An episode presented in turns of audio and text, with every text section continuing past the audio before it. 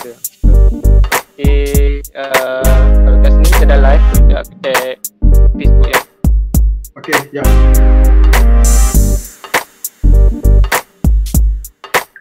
Aku kau live pakai handphone Ni, eh? Ha? Ha? Mirul, kau pakai handphone eh?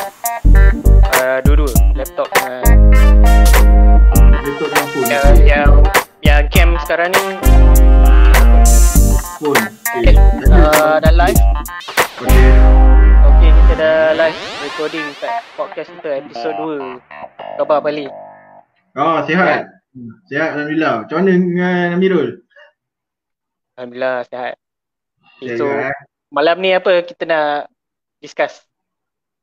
So malam ni kita nak discuss pasal gig ekonomi ataupun kita panggil itu dia punya jargon nama jargon lah kalau nama sebenar dia macam ekosistem freelance lah kan sebab bagi aku benda ni penting sebab uh, kerajaan hari tu dah umumkan dalam dia punya pelan, apa pelan uh, pemulihan ekonomi. Dan, dan dekat situ ada salah satu dia ialah inisiatif untuk nama dia GLOW dia Global Workforce. Iaitu macam mana nak bawa freelance uh, freelance punya expertise yang ada kat Malaysia untuk dia serve secara global kan. So aku rasa topik ni sangat penting lah untuk discuss so benda ni penting sebab orang-orang yang dah kena buang kerja ataupun sesiapa yang bisnes dia effect dan dia nak cari tambahan income untuk diri dia so dia boleh tahu apa itu program Glow ni dan apa manfaat dia. So aku rasa uh, benda ni penting dan aku rasa kita patut jemputlah sesiapa uh, yang sepatutnya yang uh, Ha. dia sangat apa experience kita ada lah. ni. Boleh introduce kita punya tetamu hari ni.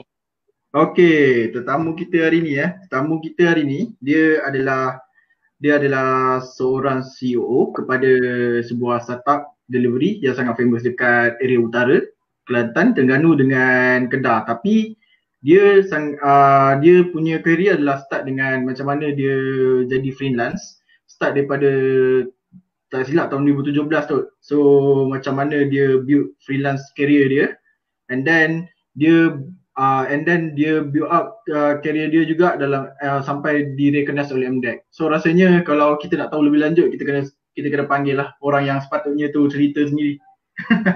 Okay, siapa orangnya? So nama dia adalah Khairul Lik- Khairul Likwan Zulkifli. Oh, Assalamualaikum. Aku entry lah macam macam WWE ada music masuk. Jadi kita So- sekarang sekarang semua benda kena virtual. Hmm. Okay. The new normal. Hmm. Ya. So apa khabar bro? Alhamdulillah macam ni lah PKP berat-berat makin tambah. Tu lah. Nampak macam makin licin lah. ah boleh lah sikit-sikit. Sikit eh. Hmm. Kena Okay. start, start futsal balik lepas ni futsal badminton balik dah buka ni bo- boleh kot. Dah lama tak bersukan. Nah, itu lah. Betul, aku pun setuju. Aku Eh, pusat nak- boleh ke? Belum lagi kot. Tak boleh. basikal lah, basikal boleh katanya. Boleh, boleh. Ah, so ni Khairul, ah, aku rasa kan mesti ah, kau sendiri tahu kan tentang inisiatif daripada government tentang program Glow dan freelance punya ekonomi ni kan. Yeah. So di sebagai orang yang experience tentang sebagai orang experience yang tahu pasal freelance dan terlibat sama macam mana kau build income dekat situ kan. So cuba cerita sikit tentang apa sebenarnya program daripada Glow MDEC ni dan macam mana sebenarnya freelance ni dah lama dah lama dah ada komuniti dia tapi ramai orang tak tahu macam mana nak buat benda tu. Okay, so Bismillahirrahmanirrahim. Assalamualaikum warahmatullahi wabarakatuh. Uh, pertama sekali terima kasih kepada uh, bukan moderator. Is the new, the new normal bukan moderator, host. Okay, Ha. host untuk, podcast Host, ni. Okay. Uh, Puja Amirul dan juga Bro Fazil, uh, Fazli, sorry. Terima kasih kerana sudi jemput aku uh, malam ni untuk share pasal pasal gig ekonomi, pasal glow. Dan aku rasa sekarang ni memang masa terbaik dah kita share. Kita sekarang ni berada dalam we call it post covid lah kot post covid ataupun post uh, lockdown di mana masing-masing tengah mencari solusi yang terbaik lah uh, macam mana nak nak come out ataupun nak nak bangun kembali setelah tiga bulan kita berdiam diri, kita tak boleh nak buat apa-apa kan. So basically menjawab soalan tadi tentang Glow ataupun tentang uh, gig ekonomi ni, Glow ni bukan satu program yang baru. Dia bukan 2020 baru tiba-tiba ada Glow muncul daripada out of nowhere tiba-tiba Glow ada tak. Tengah mencari solusi. Okay. Okay, Glow ni dia dah wujud sejak 2016. Tapi 2016 waktu itu, 2016. Pada waktu itu nama dia adalah e-rezeki high income. Oh, Okay. I see. So, e-rezeki high income ni adalah sebahagian daripada inisiatif You Can Do It yang di- ditubuhkan oleh MDEC semenjak tahun 2015. So dalam inisiatif You Can Do It, dia ada e-usahawan, dia ada e-rezeki. Okay. So mulanya ialah program e-rezeki. So e-rezeki ni lebih pada membantu uh, golongan B40 macam mana nak menjadi income secara digital. Okay. So beza e-usahawan dengan e-rezeki, e-usahawan ada produk, e-rezeki ada skill. So dua-dua ni nak jual macam mana nak dapatkan income. Yang e-usahawan jual produk dapat income, yang e-rezeki jual skill untuk dapat income.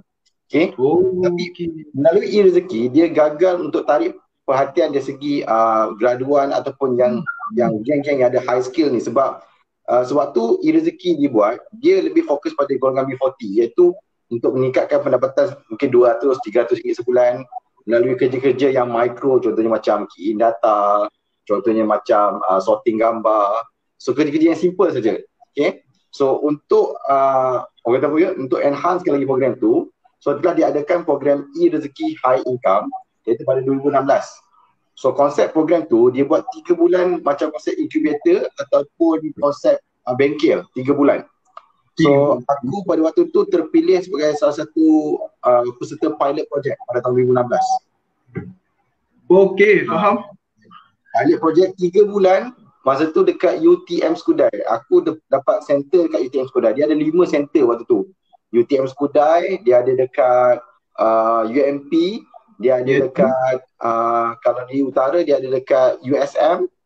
Lepas tu dia ada dekat Central uh, iaitu dekat Cyberjaya dan juga Shah Alam. Dia punya center dia tu. So masa batch aku tu 250 orang di train untuk Ush. menjadi freelancer. 250 orang tu seluruh Malaysia ke ataupun Seluruh Malaysia. uh, cuma untuk ya, apa batch pertama. Ah tu batch pertama. So dia Okay. okay. mula batch pilot, pilot 50 orang. Lepas tu batch aku, batch uh, batch pertama 250. Lepas tu satu lagi batch kedua 250. Itu permulaan program e-rezeki. Masa tu dia tak buat secara general daripada public, dia buat memang close punya program lah. So aku dapat uh, offer tu uh, pada waktu tu aku memang walaupun aku belajar sains komputer, aku tak tahu pun apa pasal gig ekonomi ni. Tak ada tak ada gambaran pun macam mana nak bekerja daripada rumah, macam mana nak earn income sebagai seorang digital freelancer. Tak ada. Masa pada waktu tu aku nampak freelancer ni lebih pada freelancer model, freelancer maybe fotografer lah kot. Tapi benda-benda online ni buat kerja dalam talian ni aku tak nampak. So aku join Oh. program ni pada waktu tu bukan sebab nak dapatkan income sebagai freelancer. Tapi sebab Okay. ada allowance. MDEC bagi allowance. Okay, Tu sebab join. Aku So, dulu kita tahu uh, sebab freelance freelance ni Freelance- macam freelance photographer, designer, web developer macam tu kan? web developer pun aku tak nampak sangat lah segi sebab dulu kalau kita punya uh, pandangan tentang freelance ni local freelance tapi bila join program e-rezeki uh, uh, high income ni so kita orang didedahkan dengan platform-platform freelance international contohnya macam freelancer.com upwork.com So pada waktu tu tiga bulan kita orang diajar macam mana cara-cara nak buat proposal, macam mana nak deal with international client, macam mana nak buat bidding. Ah tu 8 sampai 5 setiap hari. Buat kerja tu. Lama berapa lama? Setiga bulan. Tiga bulan tu kan belajar. Tiga bulan. Monday to Friday, ah, weekend cuti lah. Dia bagi cuti, Monday to Friday, kerja kita orang bidding project, kerja kita orang contact with client, kerja kita orang buat proposal. Dan Alhamdulillah selama tiga bulan tu, aku sebelum tu, aku kerja sebagai technician komputer lepas habis aku belajar. So Okay. gaji aku dalam 900 ke 1000 ringgit lah. So aku join tu sebab nak dapatkan 1200 elang tu sebab lebih naik. Walaupun terpaksa pindah daripada Terengganu ke Johor sebab aku duduk Terengganu, program tu dekat Johor. Center yang aku dapat dekat Johor. Rela pergi. Kan pergi Johor. Dah dapatkan 1200. Tapi alhamdulillah selama 3 bulan, income aku dapat lebih kurang dalam 4000 USD. Uish. Empat kali buat 16 ribu 16 ribu lebih kurang dalam bagi tiga 5 ribu sebulan Bayangkan daripada gaji aku seribu sebulan technician komputer kepada lima ribu sebulan kerja duduk depan komputer. Boleh cerita dia punya proses dia macam mana apa yang belajar dalam tu sampai boleh generate income. Okay, macam tu. so basically apa yang kita orang belajar platform lah. Dia akan dedahkan kita dengan platform. Sebenarnya kalau ikutkan aku dah dah, dah pernah tahu pasal freelance.com ni sejak tahun 2010. Dia pernah lah tengok ada member kata, eh kau join lah freelance.com ni boleh buat duit kat sini tapi aku tak layan. Aku tengok macam benda ni macam macam tak ada apa-apa lah. Even aku dah pernah register pun. Aku dah pernah ada account. Sebelum aku join program e-rezeki tu, aku dah ada account dalam freelance.com. Tapi bila aku join, uh, semasa tiga bulan tu, kita orang di train macam mana nak pilih job yang, sebab dalam freelance.com ni ada banyak job-job scam juga. And macam mana nak pilih job yang okay. Lepas tu bila dah pilih job, macam mana nak buat proposal. Proposal untuk bawa klien from job job posting ke uh, panggil apa, uh, interview session. So macam mana nak dealing pula interview session tu dengan klien sebab kali ni kita dealing with international client. So belajarlah cara teknik-teknik dia. And then uh, cara nak buat secara digital gunakan tool-tool yang ada so that kita boleh bekerja secara remote. Sebab masa tu aku banyakkan aku buat uh, social media manager. So selama 3 bulan tu banyakkan income aku daripada social media manager dan majority income daripada upwork.com. Masa tu upwork.com aku rasa dalam 70% 80% daripada upwork.com. So buatlah buat buat apa cari job uh, and then uh, buat kerja sebagai freelance and then belajar teknik-teknik cara-cara macam mana buat social media and so on. Aku sebelum tu tak pandai pun social media. Tapi aku belajar sebab aku tengok job dalam dalam list job freelancer.com.com tu tengok macam macam menarik tau. Contohnya macam uh, aku jadi macam satu satu job yang aku nak dapat. Aku jadi Instagram manager. Okay, Instagram manager. Kerja aku ialah aku kena login account client Instagram dan setiap hari aku kena komen kepada 100 account yang di follow. 100 oh. komen sehari. So lebih kurang dalam 2 jam sehari. Seminggu aku dibayar 100 New Zealand dollar. Oh. Kali berapa tu? 200 ringgit bukan, 200 setengah. Sebulan aku dapat 1200. Kerja 2 jam sehari, komen Instagram. Serius, masa tu aku tak tahu, tak pernah terfikir komen Instagram ya, komen bagi-bagi komen Instagram dapat 1200. Aku fikir balik kan, orang kerja MACD yang berdiri kan dekat kan dapat berapa. So tu jadi turning point aku tengok macam eh rupanya ada cara-cara dapat duit macam ni rupanya. Ha, tapi bagi yang orang yang ada kemahiran social media dan lagi power, there's a lot of thing yang you boleh dapat lah melalui sebab mungkin mungkin dekat dekat platform international ni mungkin dia orang bayar tu agak rendah compare to harga market. But still dia orang bayar dari currency dia orang. Which is convert kat currency kita still berbaloi. Uh, macam aku pernah at one moment aku pernah charge client untuk uh, buat content, content creation and also ad management 250 USD sebulan. Simple punya lah simple punya kerja lah 259 aku ada 10 page aku jaga dalam satu masa Fuh, 250 kali lah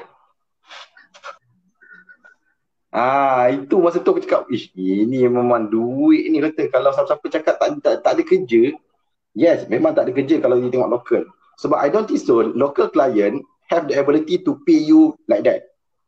But international client, yeah. dia orang ada budget.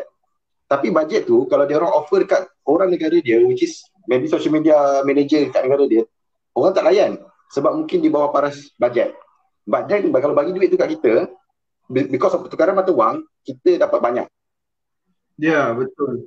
So same thing lah macam orang pergi ke Australia untuk kerja kutip buku kutip buah ataupun that Indonesia guy datang Malaysia untuk untuk dapatkan uh, income dalam RM so same thing sebenarnya freelancer freelancer ni kita kita aplikasikan benda macam tu.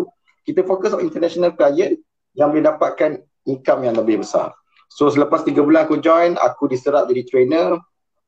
And then currently aku still a trainer lah untuk program ni. So so far aku dah train almost aku rasa kat 2000 orang kot aku train. Dah, dah berapa tahun kau jadi trainer? Sejak 2016. Aku 2016 aku jadi peserta. Selepas raya dalam bulan 6, 3 bulan. Lepas tu aku diserap jadi assistant trainer untuk batch kedua Lepas tu aku terus jadi trainer. So before that, uh, before this aku in charge Southern Region. So lepas tu aku tukar kepada East Coast Region. So currently aku jaga East Coast lah untuk program Glow ni. Aku in charge untuk East Coast Region. Terengganu, Kelantan, Pahang. Ah, memang kena dengan setempat tu lah. Sebab, sebab apa? Aku ada mission aku sendiri. Aku before this, aku nak belajar benda-benda macam ni, aku kena pergi KL. Aku kena pergi Okay. KL, aku kena travel. Tapi aku ada mission, aku nak bawa benda ni balik ke aku punya tempat lah. Which is, orang Terengganu tak payah nak pergi ke KL untuk belajar ni, kita ada benda tu kat sini. So that's why kalau kita tengok aku punya Facebook, aku punya perjuangan, even get runner sekalipun, kenapa aku buat di Terengganu? Because benda ni memang senang nak dapat di KL, di Johor, di Penang. But then in East Coast region payah. So why Yeah. not uh, wujudkan that inisiatif untuk memudahkan orang ramai kat situ. Jadi so far penerimaan daripada East Coast iaitu Kelantan Terengganu ni macam mana penerimaan dia orang? Setakat Jauh. apa yang pun kan lah. Jauh lagi. Aku dah 4 tahun jadi trainer. Aku boleh cakap macam ni lah. Co-working space pun orang tak tahu apa. Okay. Jauh, jauh lagi. Before PKP, before PKP, aku expect benda ni dia akan jadi satu benda yang kebiasaan 2025. This Okay. freelancing, this remote working. But because of PKP, because of maybe lockdown ni, aku rasa dia akan accelerate. Maksudnya dia akan akan cepatkan lagi lah. cepatkan lagi maybe sebab Hmm. kalau di US memang memang this is a trend. Kalau you tengok apa big big company US memang hiring konsep ialah remote and also freelance. And dia orang dia orang tak ada ambil lagi yang staff masuk pejabat seorang tu. So apa yang aku suka konsep freelance dan juga remote ni ialah sekali lagi aku berbalik kepada soal East Coast. Before this macam aku sendiri as a uh, science computer punya student ataupun science computer punya graduan aku nak cari kerja kat Terengganu, aku pernah tanya kat diri aku tau, namakan 10 company IT di Terengganu. Aku fail, aku gagal. Tak dapat nak namakan 10 company IT. Padahal setiap tahun beribu graduan yang graduate ialah orang Terengganu tu sendiri. Which is mungkin akan balik ke kampung nak bekerja. Ya, Expect betul. kerja di company IT.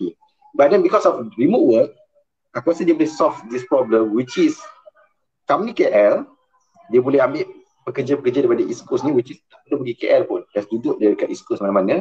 Dan itunya trend yang sedang berlaku di US. Mana US, dia orang akan ambil pekerja-pekerja yang berada reside dekat kawasan-kawasan yang low uh, cost. Cost yang rendah. Uh, maknanya dia duduk kawasan cost yang rendah.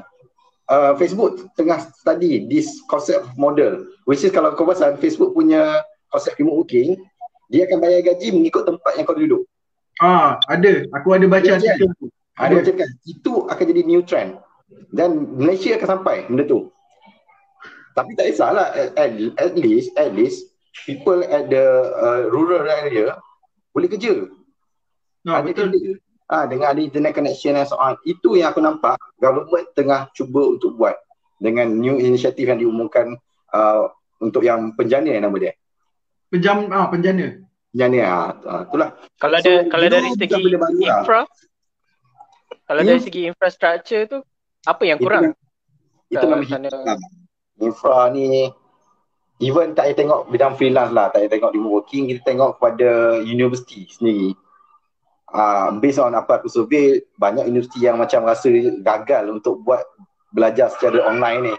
Ramai lecturer-lecturer yang fed up, student-student yang fed up kan. So bukan remote saja tapi bagi aku dengan sekarang ni dengan adanya uh, internet connection yang semakin memperluas dan internet cost pun semakin rendah. Kalau dulu maybe orang tak afford internet tapi sekarang ni I, I think everyone afford internet. Dengan adanya persaingan apa sekarang ni U Mobile, Digi, Maxis tengah bergaduh siapa yang nak bagi servis yang terbaik yang unlimited kan. Kan ada sekarang kan. So sebenarnya Ah. itu, itu satu benda yang bagus kepada kita. Ha, kepada kita sebab kita boleh dapatkan internet access yang bagus.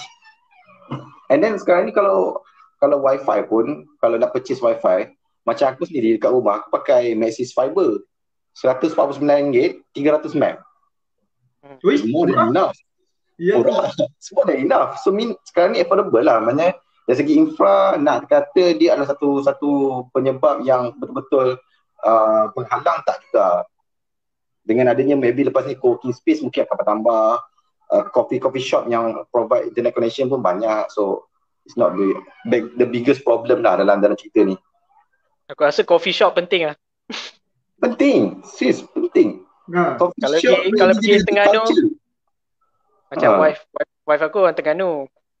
Kat mana? Ada lagi sana. Uh, besut. Oh, besok lagi lah. Tak ada harapan. Ah. Dia ada pergi macam pergi masuk bandar Kuala Terengganu, Jetih apa kan. Ah. Ah, lepas tu kadang-kadang macam tengok uh, dia punya surrounding area macam mana coffee shop ada lah uh, kafe-kafe hipster ni kan hmm. naik well. macam besok kan aku pernah suggest kat Kerajaan Negeri besok dia ada JT Pulau Pendian okay, hmm. dekat Kuala Besut kan dekat Kuala Besut kan aku pernah suggest kat Kerajaan Negeri why not you jadikan tu sebagai satu hub digital nomad ataupun hub remote worker macam kat Ubud Bali ataupun kat Ho Chi Minh. Betul. Kat situ Mak Saleh, Mak Saleh ramai. Dia orang menunggu masa lagi pulau. So, wujudkan coffee shop, bookstore yang boleh mewujudkan apa apa ekosistem kat situ. Orang lepak coffee shop. Macam kat Ubud, Bali. Memang style gila. Kan, kalau pergi yeah. Ubud, Bali, dia punya coffee shop berjalan, walaupun macam kedai tu macam nak untur, tapi still ada wifi. And then ada masalah lepak, buka laptop and so on. So, bila adanya that kind of facility, dia akan wujudkan culture. Yang bila dia wujud culture, orang kita ni memang akan biasanya akan cepat terikut culture orang. Ha, kat situ akan wujudnya ekosistem. Uh, yang, yang orang biasa buat apa? Mastermind punya course kan. Pergi uh, hmm. air, uh, booking Airbnb dekat Bali. Uh. Betul. Kat Malaysia pun ada kot. Ada, ada. So basically macam tu lah. So Glow, uh, aku, aku, aku nampak Glow ni cuba buat satu benda yang yang uh, patutnya dah lama buat. Eh, yang lama buat which is kita kena convertkan uh, kita punya konsep of bekerja. Okay. Even even sebenarnya bagi aku freelancing ataupun remote working ni sebenarnya dia benefit untuk untuk employee employee uh, employer juga. Kan? Contohnya macam post PKP ataupun post COVID-19 ni. So before this ramai ataupun banyak company dah buang orang. Dah buang orang and then dia nak start balik business.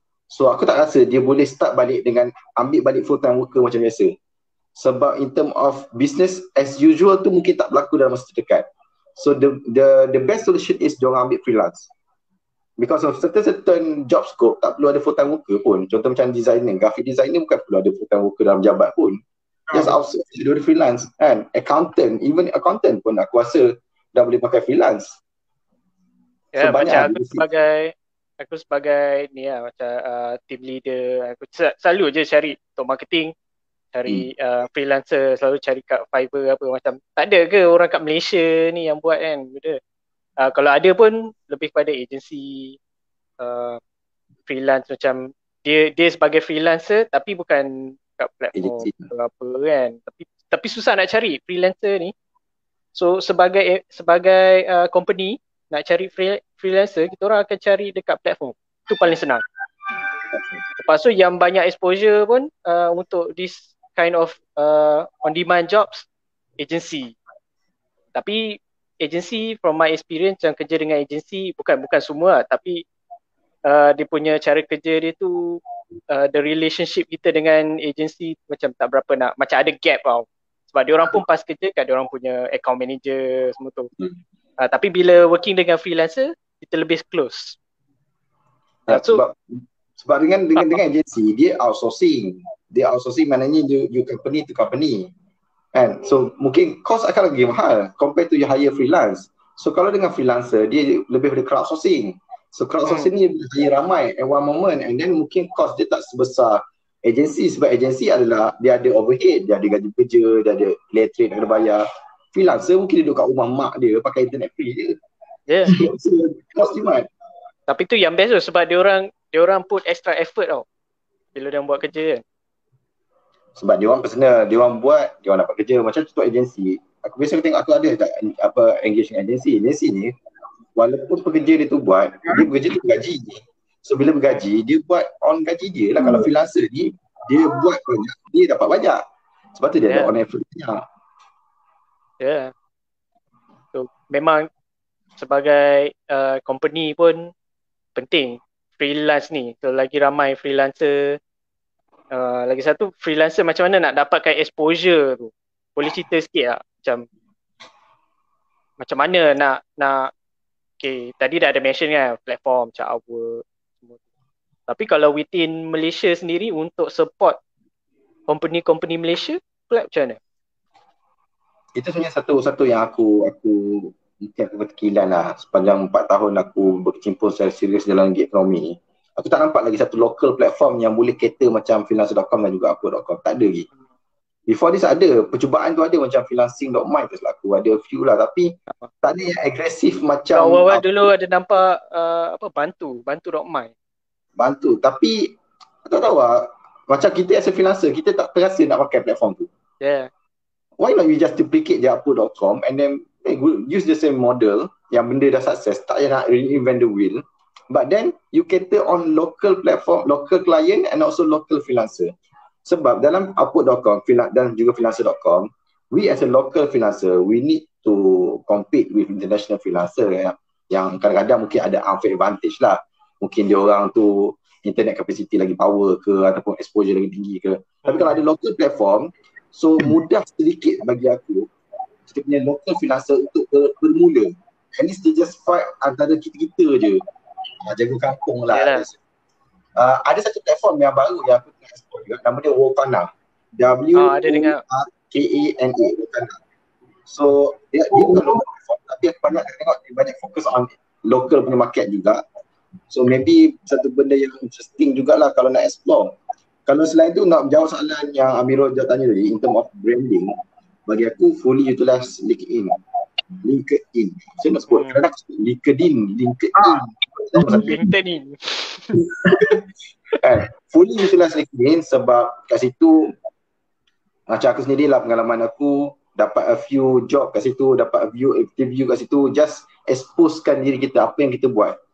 Contohnya kalau you as a graphic designer you share you punya artwork kat situ you share katalah you ada meeting with client just share kat situ. Sebab kat situ tempat uh, toke-toke berkumpul hmm. tempat CEO CEO berkumpul kalau kita bersosial maybe di Facebook dia CEO, di stock top management people, dia bersosial dalam LinkedIn. LinkedIn aku, aku pun ada Majid. personal personal experience lah dengan uh, LinkedIn sebab aku pun ada buat freelance tapi tak adalah hmm. guna platform apa-apa.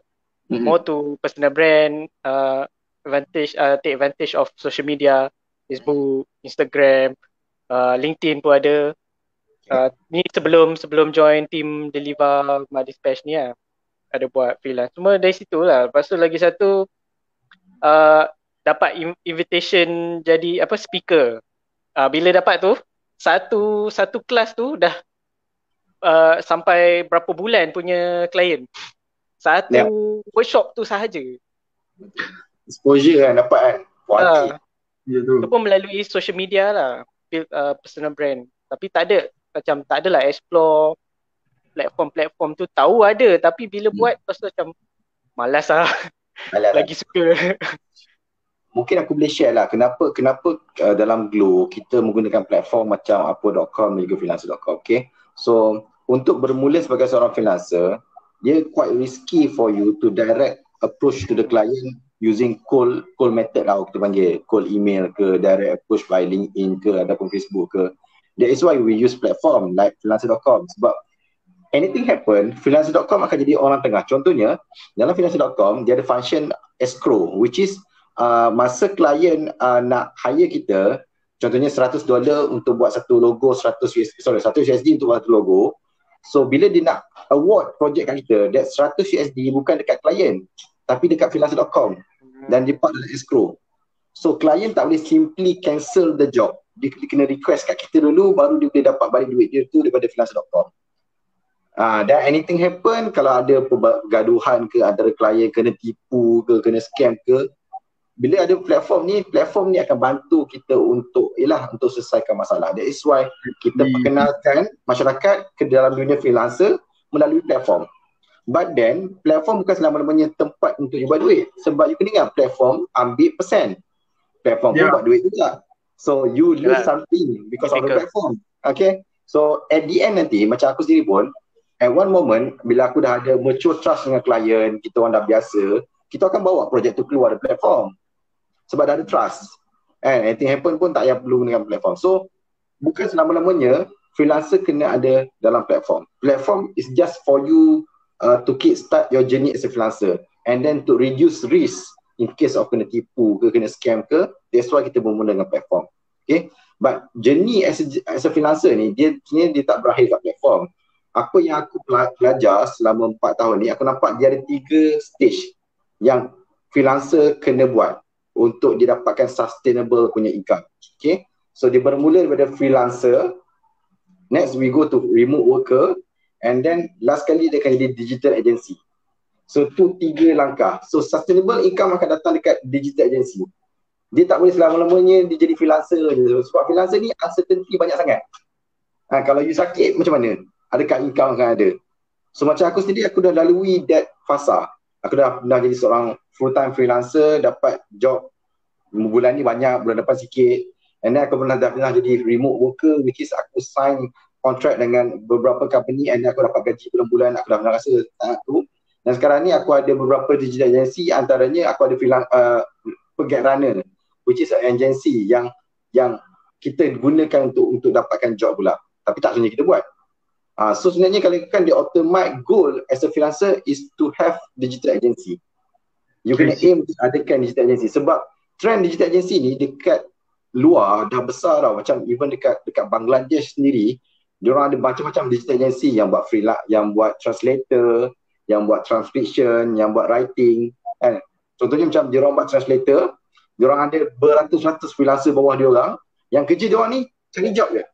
Dia orang cari job and then dia pass balik kepada freelancer-freelancer di bawah dia orang so dia orang memang million dollar lah dalam industri ni. Tu tu ya antara jenis jenis lah. Macam aku sendiri pun aku dah rasa step by step tu.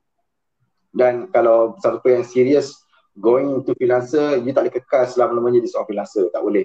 You kena naik tingkat seterusnya untuk dapatkan something lah Okay faham. So tapi macam mana pula kalau dia rasa dia tak perlu pun nak buat digital agency so dia just nak just income tu personal solo kan? So tak ada masalah. Kalau dia Kan? But then kalau, kalau kau belajar Robert Kiyosaki punya quadrant kan, so kita ada start from apa employee, uh, ah. self, ES, ESBI kan, ESBI kan. Uh, so macam mana pun at one moment kita nak jadi business owner juga. Kita ya, tak sebenarnya jadi worker. Kau cakap tadi ya, dia punya uh, risk tu lah. kalau dia demam ke sakit ke apa hmm. kan tak dapat nak ni kan. So, dia dah trade masa dia untuk buat freelance tapi kalau dia dah sakit lepas tu mana income tu nak datang dari mana kan dia Betul? ada ada beberapa isu jugalah dalam dalam gig ekonomi ataupun freelance yang aku nampak uh, bila aku dah join ni yang pertama ialah safety net. Safety net ni in term of insurance in term of uh, bank facility in term of apa lagi benda-benda yang uncertainty lah. So if government boleh settlekan in term of safety net ni which is sekali KSU dah buat dah pun caruman untuk kerja sendiri which is a good good news lah untuk freelancer. But then macam mana pula in term of bank facility? Sebab freelancer ni dia ada uncertainty of income so dia dia mungkin tak ada slip gaji and so on so macam mana bank boleh bantu dia lepas tu insurance pula so kalau boleh ada the safety net memang ramai akan jadi freelancer lah dan satu lagi concern aku rakyat masyarakat kita kan masih lagi memahami gig ekonomi itu sebagai kerja delivery guy ataupun runner. Itu right. yang aku cuba betulkan konsep. Sebab aku nampak sangat waktu PKP hari itu ramai yang hilang pekerjaan dan mencari solusi menjadi seorang runner.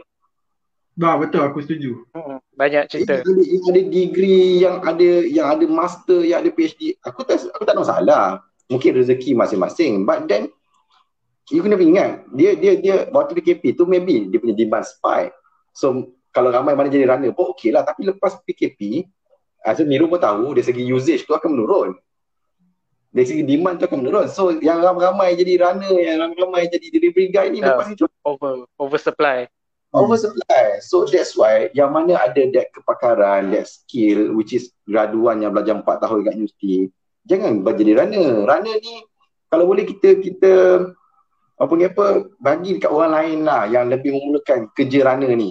Yang you ni yang ada kepakaran go for freelancing. Uh, even for... even before PKP macam uh, jadi grab driver grab.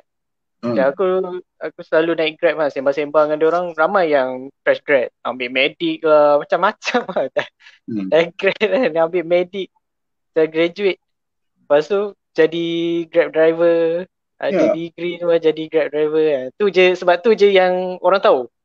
Ya, orang faham gig ekonomi macam tu. Uh. Jadi kita kena betulkan konsep gig ekonomi is more than that sebab dalam gig ekonomi ni dia pakai satu konsep which is kita namakan sebagai sharing ekonomi. So dalam sharing ekonomi dia ada tiga uh, pecahan pula. Kita ada space, kita ada staff, kita ada skill. Okay. Space ni contoh macam kau ada bilik kosong, kau ada rumah kosong, kau boleh sewakan ke Airbnb, dekat booking.com kau dapat duit. Okay, itu space. Kedua staff, kau ada kereta, kau ada motor, kau boleh buat delivery contohnya. Dan ketiga adalah skill. Antara tiga-tiga ni, yang mana orang kita paling ada? Skill lah. Skill lah, betul. Semua orang ada skill. Semua orang ada, ada kemahiran. Tak semua orang ada kereta, tak semua orang ada motor. Tak semua orang ada bilik kosong, tak semua orang kosong. Jadi, tapi ramai-ramai duk berebut pergi kepada satu segmen saja. Yang mana skill ni banyak lagi yang tak fully utilized in term of kerja-kerja yang ada. Ada orang ya, cakap dia tak ada skill tapi aku rasa skill tu boleh belajar. Ya, yeah, skill uh. senang kan nak belajar. Macam kau cakap tadi ya, tak tahu apa social media apa kan. Tu tengok dia punya dia punya apa uh, job job scope tu. Hmm. Lepas tu oh social media betul belajar kan macam nak buat. Aku aku turning point aku nak belajar pasal social media, aku macam tau. Sebab sebelum masa mula aku join program uh, e-rezeki tu, aku jadi sebagai uh, freelance graphic designer. Sebab aku rasa aku tahu graphic designer. Tapi bila fight dengan international punya freelancer, aku rasa macam aku ni out gila lah. Aku ni design out lah. So, turning point aku, aku join kelas Najib Asadok masa tu. Kelas Najib Asadok. So, eh. aku, nampak, aku nampak lah macam mana nak buat duit melalui filan, apa uh, social media ni. And then balik aku buka YouTube, aku buka Udemy, aku belajar, belajar, belajar. Lah tak ada susah sangat pun. Setakat nak buat content creator, setakat nak buat ads tu boleh belajar lah. Mana tak perlu masuk universiti pun. Tengah-tengah aku dalam main kit aku belajar. And then aku belajar aku terus apply. Belajar terus apply. Belajar mana kalau aku ada new skill yang aku rasa boleh supply dekat klien, aku offer kat klien. Okay. Okay sekarang, sekarang ni I boleh buat ni ni. So ini sebenarnya sangat bagus. Freelancing ni bagi aku kena try since you belajar kat universiti. Maknanya bagi lah kan. Ha, since year one, katakanlah sebab nak, untuk makluman korang, Glow ni sebenarnya dah jadikan subjek dekat universiti. Contohnya dekat UITM, so student fakulti uh, entrepreneurship ke tak aku, dia ada satu subjek nama dia UPM 599 Digital Workforce. So selama satu semester, dia belajar pasal Glow. Oh, Semasa okay. dia belajar pasal Glow. Ah, so ada student dapat 500 USD satu semester, ada yang dapat 1000 USD satu semester. Which is tak banyak. Kalau seribu USD satu semester, empat ribu ringgit sebulan. Eh, uh, empat bulan. Satu semester empat bulan kan? Okey lah. Maknanya ada dapat duit lah. Tapi bagi aku, kan duit tu yang jadi kunci utama. Exposure to the industry. So, siang dia orang belajar kat kelas. Contohnya dia belajar programming kan. Dia belajar science komputer. siang dia orang belajar coding. Malam dia terus cari job dekat dalam platform-platform freelance ni. How to apply apa dia belajar kat siang hari tu. Dan terus boleh dapat orang punya apa real life experience contohnya bila dalam kelas aku belajar macam ni rupanya industri nak macam ni rupanya dia belajar terus and then contohnya macam graphic design so bila dia buat uh, buat freelance masa waktu belajar katakanlah lepas habis belajar dia nak interview kerja so bila dia buat freelance mungkin dah banyak kerja-kerja freelance dia buat so itu boleh jadi satu portfolio yang boleh tunjuk dekat klien dekat majikan yang kata okay ini yang saya buat so boleh consider as pengalaman kerja lah macam last week aku tengok dalam freelance.com ada satu job buat uh, video montage 30 saat. 30 saat video montage, dia bagi 3500 USD. Fuh, okey. Okey. Aku tak tengok 3500 USD. Aku tengok klien dia. Klien dia ialah NASA. Wow.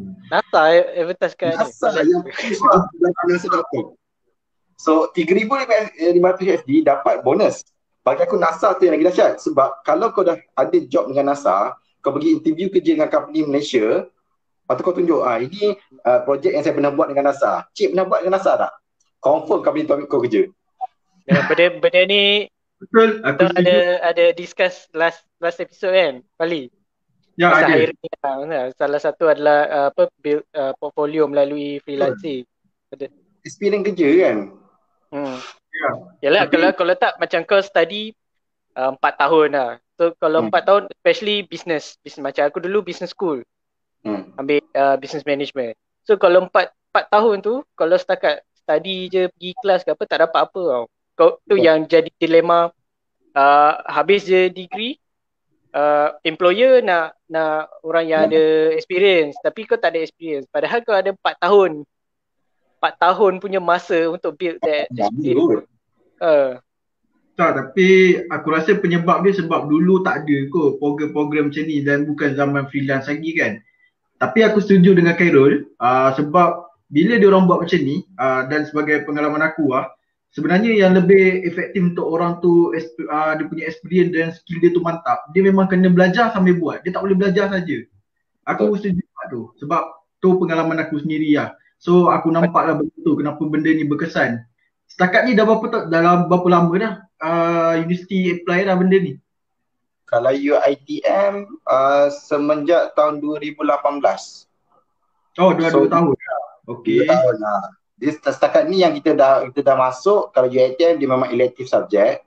Dekat UNKL kita ada embedded subject. Uh, UMS pun ada. Uh, ada berapa universiti yang kita dah engage lah untuk tu. Sebab dia bagi aku macam aku cakap lah, it's a good exposure. Dan sebenarnya benda ni lecturer pun suka tau. Sebab lecturer, macam contoh, ah, contoh ada lecturer yang macam, dia mengajar matematik tau, dia ajar matematik. So dia ajar guna MATLAB ni dalam kelas. Tapi sebenarnya dia sendiri tak tahu dalam industri MATLAB ni guna untuk apa. sebab dia tak pernah terjun industri. Banyak kan lecturer macam tu. Lecturer belajar, belajar, belajar, belajar, belajar sampai, sampai ke PhD jadi lecturer. Dia tak pernah terjun industri. So dia kata, bila dia belajar pasal platform-platform freelance ni, dia sendiri yang cari job dalam tu dia sendiri yang buat job tu untuk dapatkan industri punya exposure so that dalam kelas dia bercerita balik kat student dia oh, oh okay. yang ini guna macam ni yang ini guna macam ni sebab kalau lecturer tu nak berhenti kerja ataupun nak cuti atau pergi kerja dengan mana-mana uh, industri kat luar tak boleh sebab dia mengajar ah, so freelancing ni satu cara juga untuk dia sendiri as a lecturer untuk exposekan diri kepada industri tak dengar tak pernah dengar perspektif tu Ha. Perspektif lecturer kan guna. Lah. Kerja macam dia kata, oh bagus juga freelancer ni. At least kami as a, uh, as a warga pendidik ni, kami tahu nak cerita apa. Ha, sebab biasanya dia tengok, dia tengok local punya market. So mungkin local experience tu ada lah. But then international punya market macam mana? So benda tu hanya akan didedahkan mungkin dalam platform-platform ni lah freelancing macam ni yang akan dapat perspektif tu. Menarik juga lah. Ya, menarik. Pendapat kau lah Khairul? Hmm. Macam kalau benda tu kat certain universities dah memang ada success story semua tu. Kenapa benda ni tak tak macam tak orang tak tahu lagi pasal benda ni. Macam masa aku study dulu pun tak ada pun benda ni. Aku uh, UniKL. Agak rasa masa tu belum lagi kot, belum masuk lagi kan. Uh, business school. Business school mana eh? Dekat dekat Kamu Baru. Kamu Baru. Oh, dekat, bukan, bukan, bukan yang bukan yang kat kat uh, ni uh, dulu kat bangunan Yasa Selangor. Tapi sekarang oh. dah dekat tu lah, Geni. Aku dulu mengajar kat yang Queen Mall tu, sebelah Queen Mall. Ah, uh, yang yang tu uh, ah, IT. IT kan ah, menjadi tu loh. So, menjawab soalan kau, kenapa kenapa dia tak tak menjadikan benda ni satu benda yang apa-apa secara streamline lah. Bagi uh. aku sebab orang tak nampak lagi as a freelancing ni boleh buat duit sebab orang masih lagi menganggap freelancing as a alternative income. But then aku nampak slowly this freelancing will be a alternative employment yang akan berlaku dan because of COVID-19 dia berlaku dengan cepat.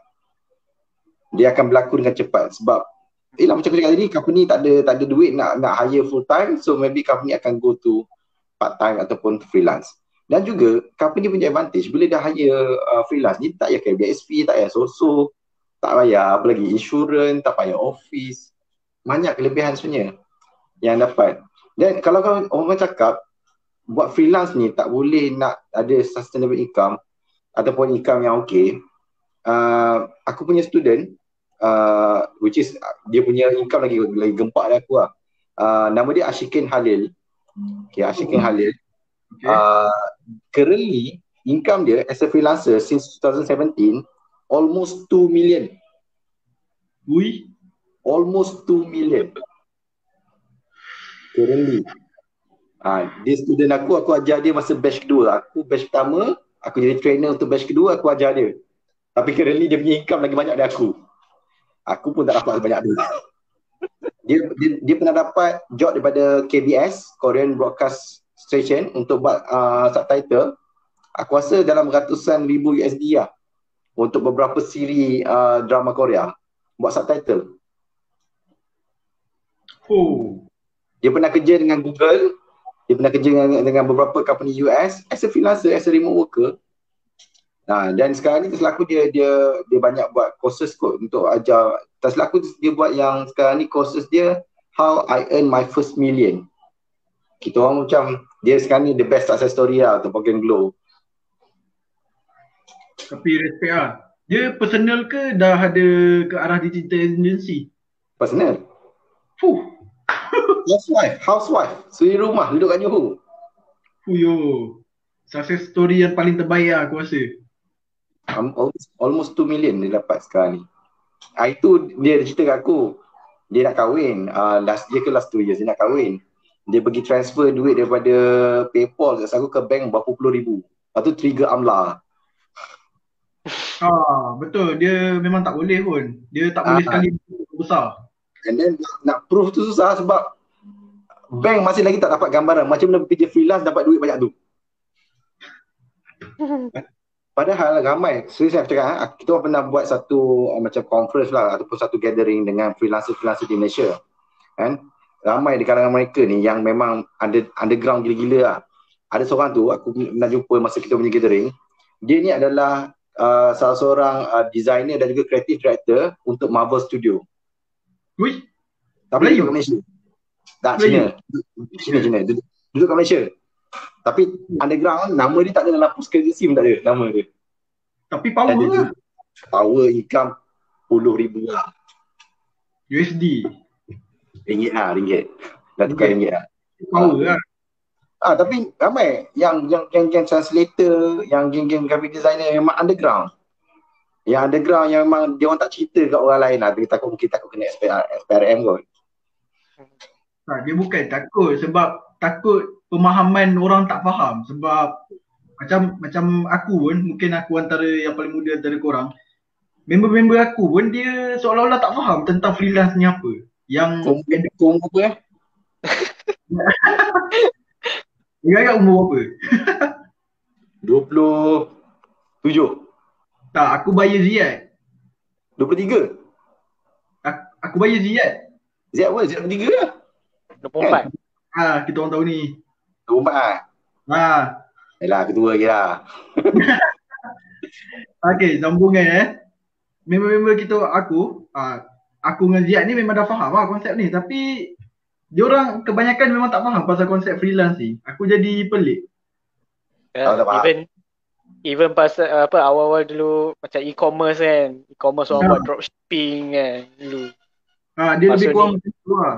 So mindset dia orang bila ada yang kena buang kerja ke apa kan aku tengok certain member aku lah ada yang dah tak kerja ke apa aku nak cakap pasal freelance pun sebesar lah sebab aku takut dia tak faham macam mana nak buat benda tu. Uh, lambat lagi. Jauh lagi sebenarnya. Macam aku cakap tadi lah dekat tengah tu kita orang cerita pasal co-working space pun tak tahu apatah lagi nak cerita pasal freelance co-working space Dekat tengah tu ada satu co-working space yang besar gila babak kan. TD 1303 tapi tak ada orang guna tau. Macam tak fully utilized. Sebab Ui, sayang. orang sana belum ready. Ya tu, sayang kan. Sayang, orang sana belum ready lagi. Dia orang mungkin masih lagi terfikir. Aku rasa masalah satu masalah ialah parents sebenarnya. Bukan salahkan mak bapak tapi parents punya pressure bila kerja freelance ni orang tak kerja. Yeah. Ha, bila kau kerja freelance kau dapat malam tu kau, kau ni kau di rumah, income kau beribu-ribu tapi parent kau still lah kau, kata, kau tak kerja. Kau kena so, pergi office baru kau kerja. So kena educate parents lah ni. Educate parents dan juga masyarakat sini. Masyarakat sendiri juga. Macam kena aku pun kena educate lah parents aku. Sebab aku alami situasi apa yang kau cakap. Betul parents kan. Aku hampir-hampir tak kerja. susah, susah. Sebenarnya dia dia mind setting in my setting dan juga perspektif perspektif orang lah ke terhadap dunia freelance ni. But before this, orang fikir freelance is alternative income.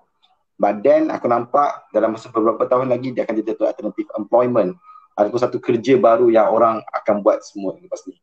Dan hopefully lah dengan, dengan adanya government punya inisiatif macam ni kan. So dia akan lagi speed up kita punya pemahaman dan juga kita punya adoption in term of sebenarnya this is we call as the future of work uh, ataupun masa depan dalam dunia pekerjaan. The new way of working sebenarnya yang kalau boleh kita fikirkan. Tapi dia perlu kerjasama daripada semua orang. Bukan hanya kita as freelancer juga. Kita perlu juga kerjasama daripada company. Company atau syarikat ataupun business. Need to start hire freelance untuk accelerate benda ni. Which is certain certain job you yang yang boleh you outsourcekan kepada freelance you outsource kepada freelance. Dia akan membantu this ecosystem untuk bergerak dengan lebih laju yeah. okay kita dah masuk 50 minit dah ni episod ni. So last lah. Last last the last last, time last question. Uh, so uh, for those yang berminat nak go into freelancing ni nak jadi success the next success story apa first step tu? Apa the first step yang dia orang kena take? And then selepas tu apa pula? So cruise control ke macam mana nak buat? Okay. First step eh first step bagi aku buat lah. Sama je kau, kau nak jadi youtuber ke kau nak jadi streamer ke tak perlu tunggu all the facilities ada tak perlu tunggu all the skills ada tak perlu tunggu jadi satu yang pandai baru nak buat lah. Macam aku sendiri pengalaman aku aku terjun dalam freelance ni aku kosong. Walaupun aku belajar sains komputer tapi aku kosong pasal freelance aku just macam selam je.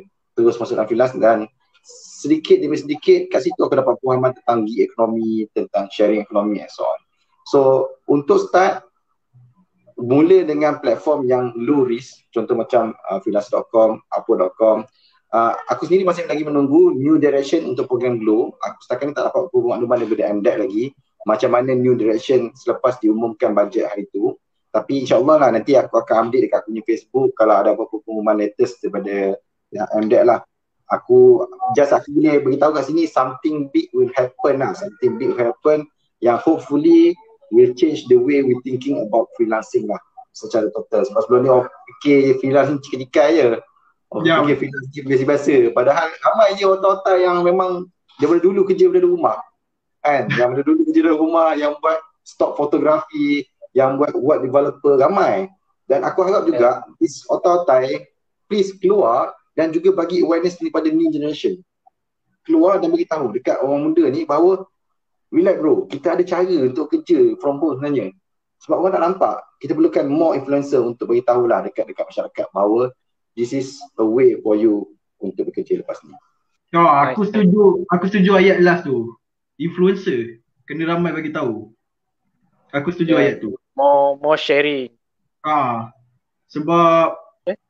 kebanyakan influencer sekarang orang fokus kat business. Dia orang bagi tahu buat income melalui business. Tak ada orang pun aku nampak dia sentuh pasal buat income jadi kerja melalui freelance. So mungkin lebih kan, kalau kalau cerita kan nanti kena cop sebagai apa sifu apa orang kecam lah macam tiba-tiba jadi sifu kan. Pengalaman aku jadi trainer lah eh. Pengalaman aku jadi trainer. Dia macam ni je lah. Kau letakkan diri kau, you will learn more when you teach more. Tu je bagi aku. Kita belajar melalui kita mengajar. Sebab bila kita kita ajar, tu kita sedang belajar lagi. So abaikanlah apa orang nak cakap sifu tak sifu ke apa buat duit melalui ILO ke apa ke ini kita punya punya apa perjuangan lah, ataupun cara kita untuk membantu masyarakat untuk meningkatkan lagi orang panggil pun ekonomi masyarakat. So, do your own thing, buat apa benda yang you boleh contribute to society. Bagi aku macam tu lah. So, masing-masing ada kepakaran masing-masing, kita cuba bangunkan lah kita punya ekonomi, especially young generation.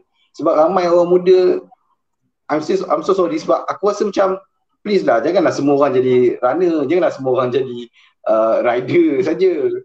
Ya, kau ada PhD, kau ada master, kau belajar banyak perkara, please explore this freelancing and then gig ekonomi bukan hanya kerja hantar makanan tu aku cakap tu lah aku setuju lah dengan benda tu so tu lah dia kena ada the right people lah nak kena sampaikan benda ni. Sebenarnya itu pun salah satu benda point penting juga. Every, hmm. everybody's effort lah sama-sama. Sama-sama lah. Hmm. itu lah. Okay. Uh, okay. Thank you Khairul bagi sharing tu. So uh, aku akan end broadcast. Tapi kita lepak sekejap dekat backstage. virtual, virtual backstage. Okay, uh, thank you for listening. Kita nanti stay tune lah for next week. Uh, InsyaAllah episode 3. Alright, see you guys. See you guys.